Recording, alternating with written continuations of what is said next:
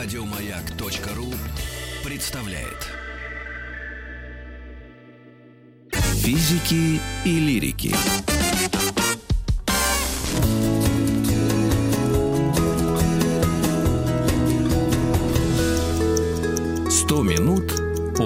В искусственном интеллекте. Алексей Незнанов, старший научный сотрудник Международной лаборатории интеллектуальных систем и структурного анализа Высшей школы экономики. У нас в гостях. Сейчас будем говорить о этике искусственного интеллекта. Давайте еще раз освежим наши знания об искусственном интеллекте. Что это такое, в принципе, понятие? Ну, самое краткое такое, чтобы Добрый было день. Сразу. Значит, если совсем коротко, то это набор взаимосвязанных понятий, которые обозначают все, что может делать не человек, но похож на человека. Если мы отталкиваемся от того, какие мы, то определение сильного искусственного интеллекта мы говорим о том, что это что-то целеполагающее и имеющее свою волю, и действующее как человек, но не человек. Если мы говорим о слабом искусственном интеллекте, то это системы, которые помогают человеку в работе и делают то, что раньше считалось прерогативой исключительно человека. При этом с развитием того, что считалось прерогативой, это плывет. И в результате получается, что многие вещи на текущий момент слабый искусственный интеллект делает лучше человека. И получается теперь набор дополнительных определений по областям, в зависимости от того, чем именно занимаемся и что именно внедряем. Этика искусственного интеллекта. Есть классический пример. Давайте сразу его разберем. Едет автобус, управляемый роботом. Там он набит старушками, которые поехали на экскурсию, значит, после пенсии. На дороге сидит ребенок трехлетний, как-то он там оказался. Значит, соответственно, должен робот принять решение. Либо я уезжаю в кювет, и вопрос тогда, сколько старушек выживет у меня в салоне, либо я спасаю старушек, тогда понятно, что ребенок погибнет. Как здесь поступать искусственному интеллекту? Значит, здесь ему поступать так, как решило общество. Причем общество решает по разным процедурам, начиная от голосования и заканчивая традициями, а решает в зависимости от того, какие как раз традиции. Первое. С точки зрения формальной, есть несколько направлений исследований в философии, которые называются по-разному.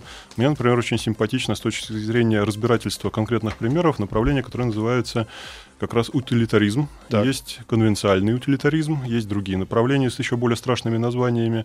Но, вообще говоря, это приоритет общего блага. Так. То есть мы как-то пытаемся посчитать общее благо. А почему посчитать? Потому что если мы не можем что-то посчитать, мы не можем это оценить и управлять этим. Угу. Очевидно, что там появляются сложные вопросы, как считать, но тем не менее, как только мы умудрились как-то посчитать, мы дальше говорим, при любом действии у нас эта оценка увеличивается или уменьшается. Угу. Соответственно, если она уменьшается, это плохое действие, если увеличивается, хорошее. Если невозможно это посчитать... Так, то... а как вообще считать методики? Типа, вот. Методик очень много. Такое? Во-первых, у нас есть классические рейтинги, причем сейчас уже по всему миру, по странам, городам и чему угодно, по удовлетворенности жизнью, по счастью коммуникации, индексы гамбургера и прочее, и так далее, и так далее. Их сотни. Социологи активно с этим работают. И социологи, например, науки, очень много оттуда взяли для того, чтобы понимать, как научные достижения влияют на социум в смысле его ценностей. Как? Я даже не поняла. Влияет на социум в смысле ценностей. Ценностей кого? Социума? Да. Дело в том, что социумы разные. Так. И если мы отказываемся от роли отдельной личности и говорим, что личность нас не интересует, то есть мы говорим, что можем исследовать социумы, которые устроены по принципу муравейника в том числе, и на права человека нам, откровенно говоря, наплевать, извиняюсь за выражение. Тогда... То есть жизнь насекомых? Ну, в том числе. Значит, и мы говорим, что рассматриваем все возможные социумы, и у некоторых социумов будет основной целью, что, например, уничтожить все остальные социумы. При этом он говорит, этот социум, что мы рассматриваем свой стиль жизни как лучший, и, соответственно, его ценности, они не могут быть подвергнуты сомнению. Но это фашизм называется. Не только. Там много разных вещей. Да. И как только мы это говорим, мы считаем следующим шагом, что как только у нас возникает что-то, что мешает этим ценностям, оно однозначно плохое, вредное, его надо запретить. Охранительство. Запретить-уничтожить. Да. При этом очевидно, что этому социуму может быть очень плохо в перспективе, если он не сможет уничтожить другие социумы, и те автоматически станут намного более развитыми, в кавычках. Мы в первую очередь здесь имеем в виду технологический уровень, позволяющий создавать оружие. Угу. И этот социум просто прекратит свое существование очень быстро. Так. В истории таких очень-очень много. Но поскольку понятно, что сейчас мир очень связан, есть ядерное оружие, бактериологическое оружие, химическое оружие и много чего еще, то здесь ситуация потихоньку выравнивается, слава богу. Угу. И что получается? мы переходим почти всегда на рассмотрение линейки, в которой у нас есть, да, права индивидуума и его счастья, права сообществ маленьких индивидуумов, их счастья, права больших сообществ индивидуумов с их общими целями, которые направлены вовне и внутрь. Угу. То есть улучшение своего качества жизни и, например, экспансия. Так. Сейчас очень много говорят, например, о уже космической экспансии на новом уровне. Отметили с помпой 50-летия полета на Луну, и теперь там Илон Маск и прочие, зубриновые компании очень серьезно рассказывают про то, как, значит, уже Марс колонизировать. Угу. И это как раз пример внешней экспансии. Такие ценности, которые являются метаценностями для сообщества, очень тяжело сейчас считать, но их тоже пытаются. То есть, возвращаясь к примеру с автобусом, если у нас существует какой-то сложный алгоритм вычисления правильности поступка в этой ситуации, то последствий. Последствий, да, то мы этому просто роботу программируем. Едь, дави, или, например, едь в кювет. Езжай. К сожалению, так не получится. Езжай. Дело в том, что ситуация, в которой нужно принять решение, обычно характеризуется очень серьезным свойством, которое называется неопределенность. Так вот, принятие решений в условиях неопределенности. Так, допустим, у нас этот автобус ведет не робот, а человек. Угу. В данном случае человек в этой нештатной ситуации поступает как-то, и мы всегда уже, разбирая последствия этого события, этого ДТП, говорим, он человек, что вот он поступил, как поступил. Он там был прав, не прав, это уже решает суд, но в момент его поступка понятно, что есть некая случайность. Да. Почему эту же случайность не считать этичной, например, в поведении робота. То есть просто роботу сказать. Роботу сказать, если ситуация внештатная, поступай как хочешь, условно. Нет, так нельзя. Как только мы говорим «поступай как хочешь», а это не нашей, ни одной крови с нами товарищ, так. И мы к нему предъявляем другие требования, чем к тем, кто нашей крови. Ксенофобия никуда не деется. Вы понимаете, что в момент тогда принятия решений вы должны, собственно, решить, кого убивать, старушек или ребенка? Да. В момент программирования? Естественно. Работает. То есть и этика тогда, получается, не работает здесь. Работает, но именно этика, а не нравственность. Не надо их путать. Так вот, я хочу, несколько правил. Совсем недавно к нам поступила новость о том, что Ватикан сформулировал этические принципы для искусственного интеллекта. И также правила для использования искусственного интеллекта разработали в ЕС. Это уже общество другое, не религиозное, это какие-то, наверное, политические, круги. Да. Так вот, что с Ватиканом? Пишут они. Документ под названием Rome Call of Ethic декларируется, что искусственный интеллект должен уважать неприкосновенность частной жизни, работать надежно и без предвзятости, учитывать потребности всех людей, а также действовать прозрачно. Попробуй это все сейчас применить к нашей ситуации. Да к человеку это неприменимо. Все непрозрачное. Самое веселое, что как раз все очень часто путают концепции черного ящика, белого ящика и как раз этичность и нравственность. Так. Разъясняем коротко. Как только мы говорим, что у нас есть черный ящик, это значит, что мы внутри не знаем, что происходит, и нам важно то, что на входе и на выходе. Если же это не черный ящик и появляется прозрачность, то есть доступность посмотреть, как он работает, это, допустим, белый ящик, и мы начинаем совершенно по-другому смотреть на объект. С точки зрения искусственного интеллекта, если для нас это абсолютно черный ящик, и мы рассматриваем только входы-выходы, то как раз никаких вещей, связанных с такой постановкой задачи, быть не может. Мы по факту понимаем, как он действует, как не действует. Если нам не нравится, как действует, мы меняем правила. Если же он белый ящик, то он нам, например, может всегда рассказать, почему он так поступал. Называется интерпретируемость.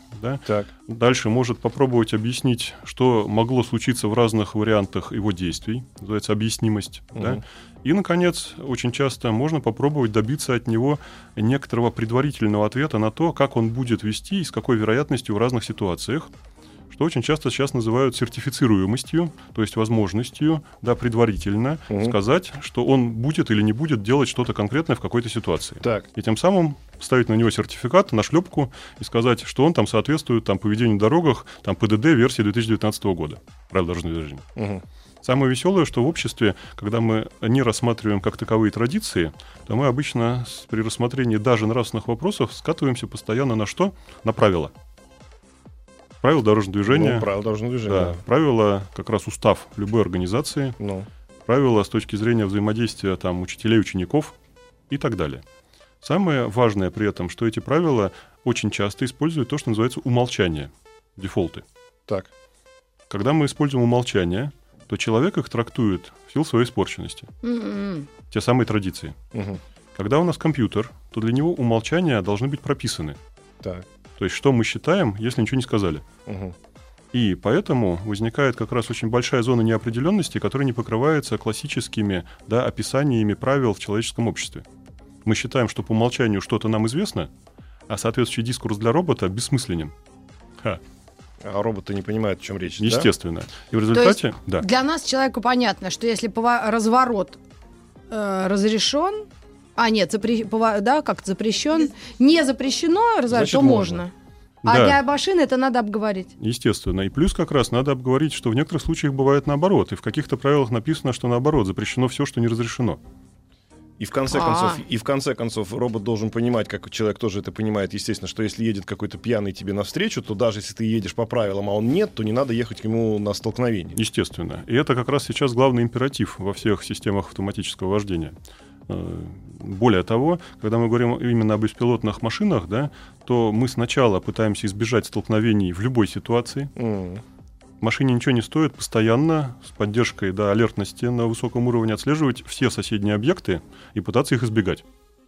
И это как раз обеспечило то, что когда вот сейчас уже беспилотные машинки, частично беспилотные, допустим, наездили уже миллионы миль, то они как раз попадают в аварии на порядки, то есть десятки раз меньше, чем которые постоянно пилотируются человеком. Угу. Потому что человек просто физически не может, у него физиология такая, поддерживать заданный уровень алертности и быть оператором. Я вам больше скажу, у меня вчера произошел случай такой удивительный. Я поехал на мойку, и на мойке мне сказали, едь в этот бокс, я там посмотрел, что этот бокс, аккуратненько, заднюю врубил и так газанул, чтобы, просто отъехать.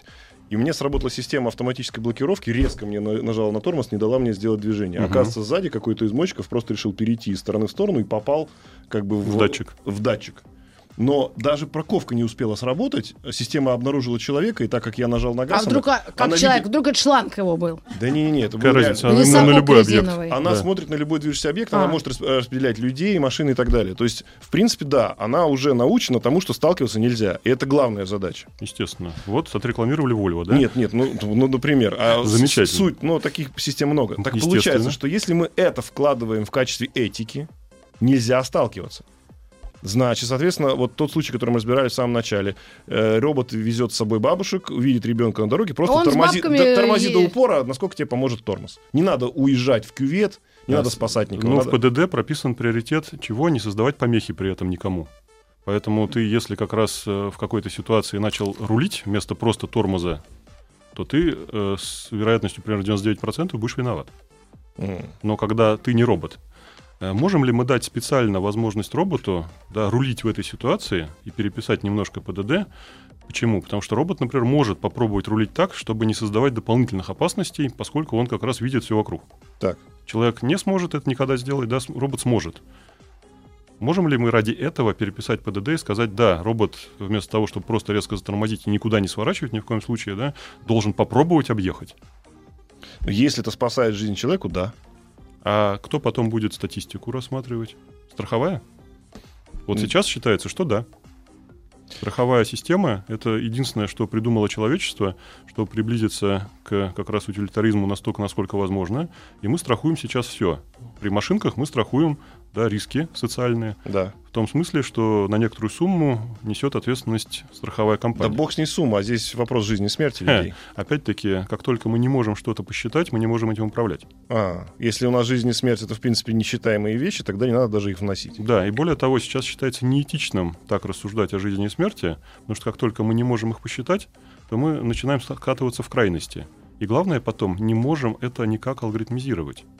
Мы начинаем говорить, что у нас есть некие высшие соображения, но по этим высшим соображениям жизнь не построить. И не построить формулу. И не построить формулу для искусственного интеллекта. А давайте перейдем на пример, который не касается жизни и смерти, но он тоже касается серьезных вещей. Вот сейчас уже искусственный интеллект, я знаю это точно, во многих банках выдает решение для озвучки. Во всех. То есть он сам это не озвучивает, он это выдает в качестве решения, рекомендации человека. Давать, не давать кредит? А уже человек говорит, давать, не давать кредит. Потому что просто невозможно, в принципе, обработать такое количество информации про человека. Скоринговая система называется. Смотрите, если такая система, например, к этике возвращаясь, человек, например, не кредитоспособный, но если он сейчас не возьмет кредит, он скатится, он возьмется за нож, он пойдет, не знаю, там, хулиган. А если ему мы дадим такой кредит в обход всех правил, то, может быть, мы ему дадим шанс на какую-то нормальную жизнь. Это же тоже этика. Да, но здесь мы возвращаемся как раз к различию сильного и слабого искусственного интеллекта. Слабый в данном случае просто помогает нам считать очки этого человека с точки зрения вероятности возврата. Так. А потом уже человек, такой же, как тот, кто берет кредит, да, решает все-таки дать или не дать. И у него есть некая вариативность, и более того, здесь мы имеем как раз дело с интерпретируемыми алгоритмами, то есть человек, который дает кредит, смотрит, почему рейтинговая система так себя повела.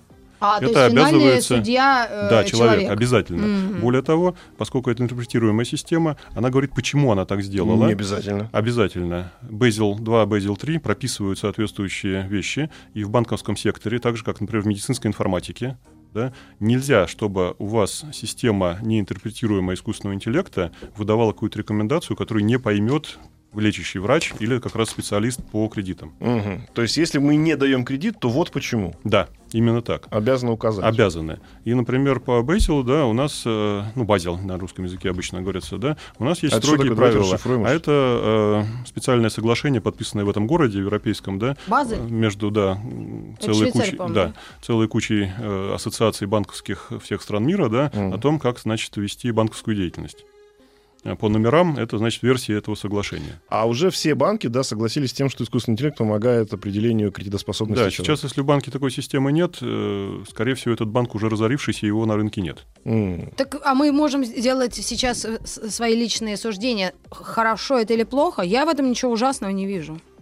То есть я никогда в жизни не буду рассматривать человека с его воспитательной точки зрения. Ужасное в этом то, что это, как мы уже говорили когда-то, здесь же, по-моему, да, это черное зеркало, это вот этот общий рейтинг с положительной обратной связью. Угу. Ты, теряя кредитоспособность, начинаешь терять ее все время больше и больше. Никогда не вернешься в нормальную жизнь. Взаимовлияние областей. Да, как только ты кредитоспособный, и отдаешь кредит, и у тебя появляется положительная обратная связь, тебе дают все больше и больше под меньший процент, ну и так далее. Но у вас здесь коллеги-законодатели, да, напридумывали интересных вещей. Обычно их делят на две группы. Первая группа — это вещи, связанные с отсутствием сдвигов, биасов, да? То есть, когда ты говоришь, что система не должна изначально давать преимущество никакой подгруппе людей. Так. Будь то афро-русичи или там не афро-русичи, да, или афроамериканцы, не афроамериканцы, там люди с разными гендерными свойствами, как сейчас говорят, и прочее. Что получается, да? Мы изначально говорим, что у нас должны быть несмещенные оценки по таким подгруппам, но потом возникает большая проблема, с которой сейчас законодатели не знают, что делать. Как только у нас накапливается статистика, да, по любым. Значит, как накапливается статистика, и оказывается, например, что там число преступлений четко коррелирует с каким-то свойством, например, национальностью, да, гендерными свойствами, там, возрастом и прочим. Если у нас коррелирует отдача кредита с какими-то свойствами, и очень четко, да, например... Что с этим делать? Да, что с этим делать? Давайте... А вопрос повесим в воздухе. Да, новость спорта вернем. Физики и лирики.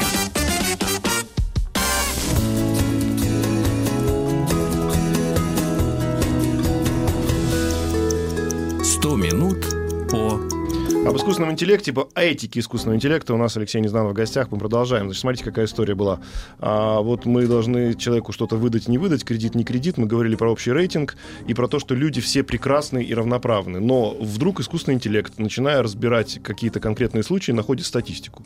Например, что есть зависимость от национальной составляющей, допустим, каких-то поступков. Да. Есть зависимость от, например, гендерной составляющей, да, мужчина, женщина и так далее, так далее, так далее. Что делать тогда? Вообще говоря, область, которая называется факторный анализ в статистике, это стандартный камень преткновения всех политиков. Почему? Потому что у нас почти везде идут двойные стандарты, да, и двоемыслие очень четкое, как это работает в реальности и как мы об этом говорим. К сожалению, на этой основе невозможно построить как раз системы, нормально функционирующие, да, и получается, что у нас везде есть некие права зафиксированные, да, их реальное исполнение. Также и здесь. Все знают, в каких районах города не надо ночью гулять, а в каких можно, да, но при этом считается, что жители тех районов, где нельзя гулять, тем не менее, абсолютно такие же, как тех, где можно. И действительно, если рассматривать каждого конкретного жителя, это абсолютно так. Ты случайно можешь переехать не в тот район, не зная, да, там жить. И, может, ты лучше всех жителей этого района. Или наоборот, ты маньяк, да, а жители всего района по сравнению с тобой ангелы. Угу. В результате у нас все равно нет никакого другого инструмента принятия более-менее серьезных решений на социум, кроме статистики. И факторный анализ никуда не девается. И в результате у нас есть корреляции, Но здесь главное, о чем все говорят исследователи, не путать корреляцию и причинно-следственную связь. Так. То есть впоследствии не значит вследствие. Угу. И в результате у нас системы, которые должны за нас принимать какие-то серьезные решения, должны как раз опираться сначала на найденные в данных корреляции, но потом они должны проверять, является ли это реальной причинно-следственной связью или нет. То есть это говорит о том, что если у нас искусственный интеллект принимает решение, что вот в этом районе у нас большая преступность, давайте туда побольше отправим, естественно, полиции. А там... И он, искусственный интеллект, не понимает простой вещи, что чем больше полиции на квадратный метр, тем просто выявляемость преступлений в этом районе увеличивается. Угу. Соответственно, у нас получается, что там мы послали туда больше полиции, а там еще больше преступлений стало, потому что там полиции больше. А мы туда еще больше полиции послали. И в итоге у нас в студенческом нашем кампусе вообще полиции нет, а там все курят траву, у нас там преступность есть, но она не фиксируется. А там, где у нас был плохой район, мы туда нагнали столько полиции, что он стал еще хуже, потому что фиксируется все подряд. И мы вернулись к чему? К данным. К положительной обратной связи. Не только. Дело в том, что данные типа положительной обратной связи — это так называемые мнимые обратные связи из-за нехватки первичных данных.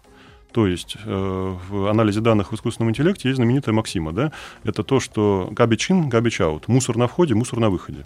Если у тебя неправильные исходные данные, какими бы ты интеллектуальными способностями не обладал, ты не примешь правильное решение. Так, где здесь ошибка тогда? И что я здесь ошибка в том, что оперируем агрегированными значениями, то есть суммами или средними. Угу. И в результате говорим, да, что в среднем по районам то-то.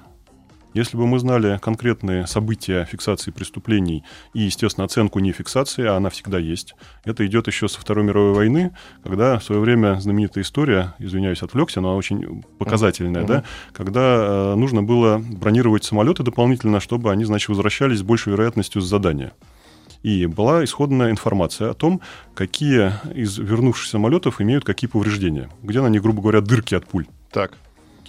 Вопрос. Если у тебя есть, да, статистика по тому, где дырки в самолетах, ты можешь нарисовать на фигурке самолета, да, области, где максимум дырок. Так. Какие области надо бронировать? Ну, те, в которых были дырки. Неправильный ответ. Почему? Потому что нужно смотреть еще на те самолеты, которые не вернулись. То есть, получается, самолеты с дырками вернулись, значит, эти дырки для них безопасны. Именно. Ой-ой-ой. Это абсолютно контринтуитивно. Да, большинство людей, 95%, что ли, примерно в тестах на этот же вопрос отвечают так же. И говорят, да, давайте мы, значит, эти места забронируем. А это совершенно лишнее. Надо бронировать, наоборот, те места, в которых не было дырок. Угу. Что поможет тем самолетам, которые там получили критическое повреждение, возможно, минимальное, да, вернуться. И дальше как раз у нас статистика как бы стала совсем другая. И сейчас это обалденная область, которую большинство людей просто не знают.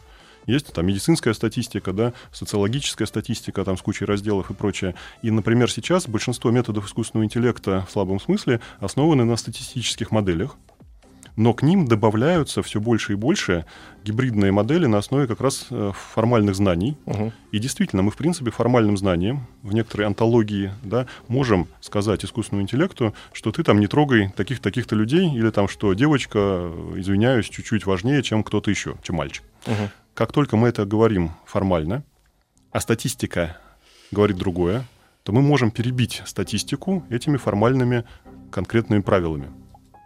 Так. Но возникает ситуация, когда теперь у нас самоизбывающийся прогноз.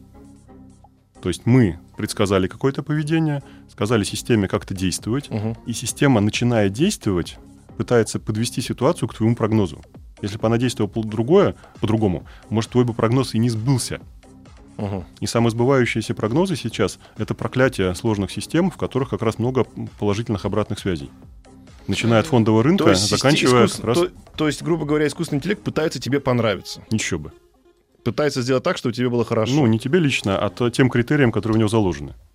Или тем владельцам, которые его изобрели. Да. А вот сейчас самое интересное. Ну-ка. Когда мы за хвост поймали искусственный этот интеллект с этим там Фейсбуком и же с ними, со всеми штуками. Когда он тебя так отслеживает, что прям уж никуда не денешься от него. Ну, это к разговору о том, отдельный вопрос, подбрасывает тебе твои любимые новости, ты считаешь... Да, или если я искала один раз кроссовки, у меня теперь весь интернет в кроссовках. Ну, не весь. Современные алгоритмы как раз маркетологические, на основе такой концепции в маркетинге 3.0, как контекстно-ориентированный маркетинг, в отличие от того, который был в 2.0, персонально-ориентированный маркетинг, он теперь четко знает, чем ты занимаешься. И если ты раз искал кроссовки, он тебе в обычных условиях даст рекламу кроссовок. Но если он вдруг понимает, что ты сейчас в Фейсбуке сидишь в группе, в которой обсуждается уже не фитнес, а обсуждается, например, там, покупка шлема виртуальной реальности, то он тебе не будет давать кроссовки. Он тебе даст сейчас, даже не зная, какие у тебя были предыдущие предпочтения, рекламу там случайным образом любых шлемов виртуальной реальности. Так сейчас отключили все эти функции? Его же вот Цукерберга наоборот, они все больше вот мы сейчас переходим к самому сверх, мне кажется, главному вопросу этики. В интернете. Вот эта этика из разряда, смотрите, какая. Да, а вообще этично, с точки зрения, не знаю, бога этики, смотреть за моим поведением в интернете? Получается... Вы же соглашаетесь на это, подписывали лицензионные соглашения. Я никаких лицензионных соглашений не подписывал. Подписывали. Да? Там в самом начале, когда договоры оферты, как только вы заходите на любой интернет-сервис, предлагают вам ознакомиться с правилами предоставления сервиса, с правилами управления персональными данными, с правилами, как раз, уничтожения своих персональных данных, с тем... Когда я в Гугле набиваю что-то, с кем я с какой оферту подписывал? С Гуглом.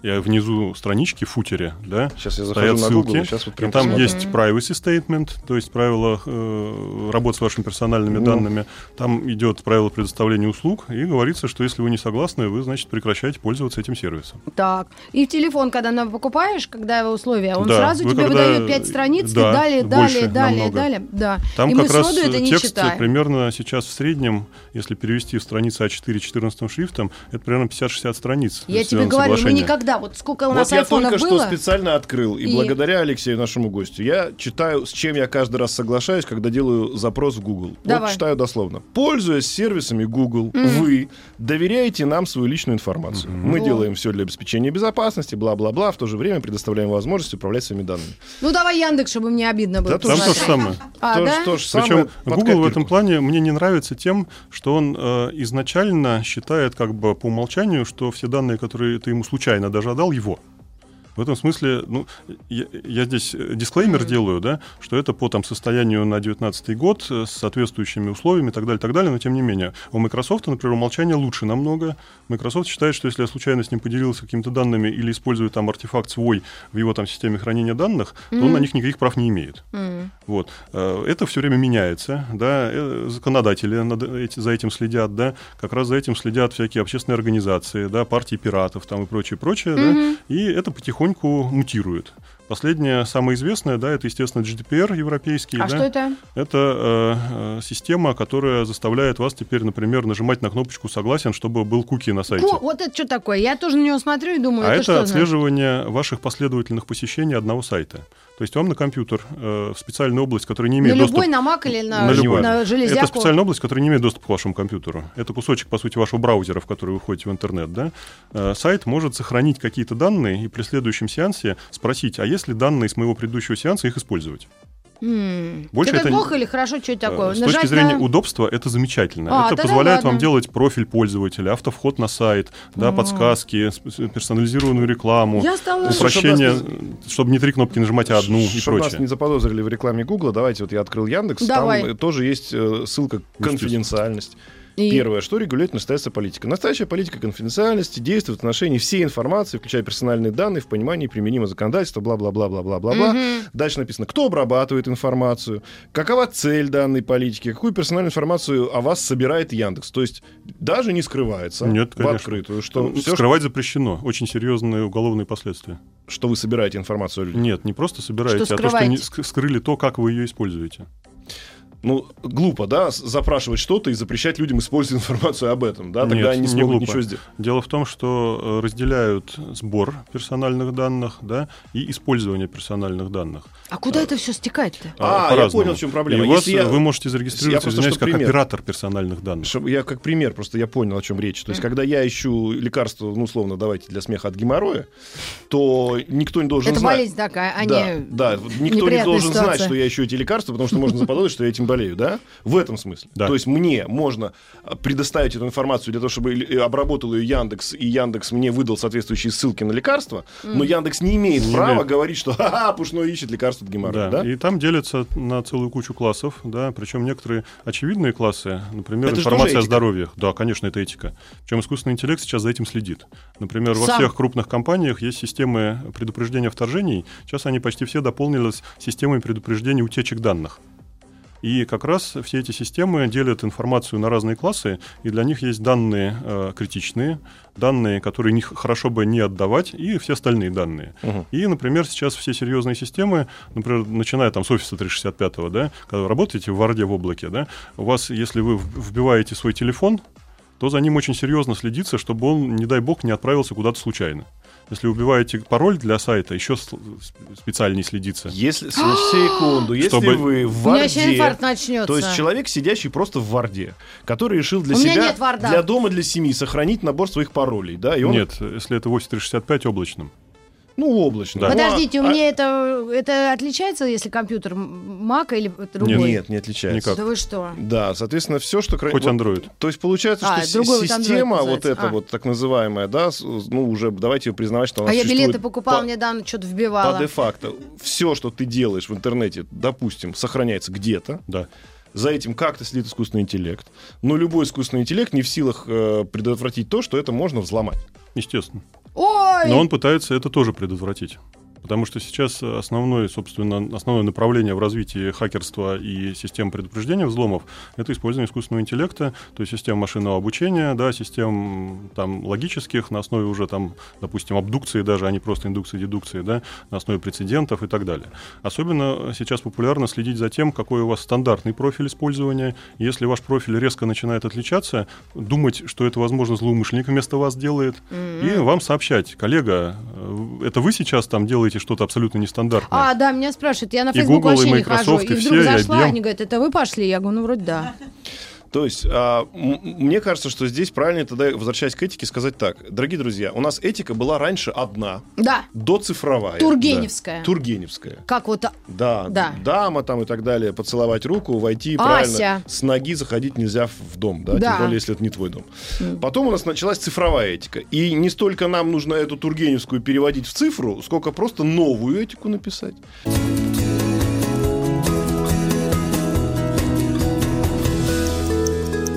Минут по... Получается, что у нас? Только что мы с вами говорили, друзья, про искусственный интеллект в контексте того, и постцифровую. Но наша новая цифровая этика должна, по идее, сразу человека готовить к тому, что нет никакой личной информации. Приватности. Да. То есть, если она у тебя есть, как только ты о ней сказал, ее нет. А тем более ты запросил что-то там втихаря у себя дома под светом лучины, на самом деле оно тут же стало, в общем... Лучина цифровая сейчас. ...достоянием. И вот мы перешли еще к одной теме. Вот мне только что YouTube прислал интересное сообщение. Значит, YouTube будет демонетизировать ролики про коронавирус. Демонетизация означает, что он будет просто, выключать, да, не будет платить за эти ролики, а, наверное, многие хотели. Это касается как фейковых новостей и всевозможных теорий заговора, так и роликов, в которых ютуберы стараются просвещать зрителей и дают какую-то достоверную информацию об этом. То есть вообще в целом отключить все, потому что все испугались фейков. И Алексей, наш гость Незнанов, сказал, что вообще с точки зрения фейков интересная ситуация складывается в нынешнем мире. Уже сложилось. Дело в том, что мы официально с позапрошлого года живем в мире постправды, посттрус. Что это значит? Это значит, что искусственный интеллект добился того, что генеративные модели, да, ГАНы, генеративно-состязательные модели, научились создавать фейки, которые старыми средствами, по крайней мере, абсолютно не определяются как фейки. Можно какой-нибудь пример? Естественно, да. В интернете сейчас огромное количество киношек, где Путин, Трамп и прочие известные люди говорят всякие интересные вещи. Причем определить, что это не они говорят по данному, например, видео или аудио, практически нереально. Уже сменилось 3 поколения технологий, которые называют deepfake. Глубокие фейки, где deep — это от того же слова deep в глубоких нейронных сетях, да, deep neural networks. И сейчас ими может пользоваться любой человек, чуть-чуть знающий, что такое программирование на основе школьного курса информатики. То есть налепляется просто маска в виде лица на любое другое лицо, человек говорит, и И голос короче, даже. И голос, и лицо. Это раньше так делалось. И раньше всегда налепление этой маски приводило к сдвигу там, фазового портрета на изображении и прочее-прочее, легко детектировалось достаточно. Сейчас же изображение новое создается с нуля. То есть нейронные сети, когда их берется две, и одна создает что-то, а вторая пытается понять, насколько это качественно, за миллиарды итераций учатся друг у друга, как бы, и та, которая генерирует, учится создавать то, что сеть распознающая не может считать фейком. Так. Соответственно, если у вас есть какая-то киношка, которую вы сделали сами, допустим, на ней Вася Пупкин говорит что-то про коронавирус, а дальше у вас есть много изображений, про наших не будем, Трампа, и, значит, у Трампа есть образцы голоса, образцы видео. И дальше мы загружаем вашу киношку, где вы говорите про коронавирус, Вася Пупкин, изображаем звук и видео Трампа, и на вашей киношке становится вместо Васи Пупкина Трамп, говорящий голосом Трампа что-то про коронавирус. Причем эта киношка создается с нуля. Это не замена на вашей киношке чего-то, наложение, там, коллажи и прочее. Это с нуля. Понять, что это сделано с помощью какого-то известного видео, невозможно. Практически нереально. То есть это просто как будто Трамп реально вышел, реально это сказал. Да. И с 2018 года, да, когда это понеслось в реальность, да, мы живем в ситуации, когда специалисты по информационной безопасности однозначно сказали, что мы не готовы. То есть у нас есть технологии, как этому противостоять. Они в основном связаны с подтверждением подлинности реально подлинных артефактов. Аудио, видео и прочего. То есть... Но ваша, например, видеокамера, она добавляет к видео, которое сняла, да, или фото, которое сделала, специальную криптографическую подпись, да, и средства защиты? Нет. Хотя могла бы. И, соответственно... так это значит, что сейчас вообще ужасно наговорю, что начать мировую войну ничего не стоит? Ничего не стоит. Завтра от имени Трампа что-нибудь ляпнул и понеслась. Да, но, к счастью, как раз в серьезных случаях, поскольку все это у специалистов по информационной безопасности есть, да, это все проверяется. Каким образом? Как раз все серьезные артефакты изначально снабжаются цифровыми подписями, криптографически стойкими, которые невозможно подделать, да, снабжаются специальными системами доставки. Сейчас у нас уже активно идет разговор о квантовом превосходстве. Да, осенью IBM, Google, Microsoft и прочие друг другом в статьях ругались, у кого, значит, превосходство более превосходное, а это обеспечивает нам полностью защищенные квантовый. Значит, это обеспечивает полностью защищенные каналы передачи данных. Китайцы сделали тест системы на основе спутников в рамках всей Земли, квантовой передачи и прочее, прочее, прочее.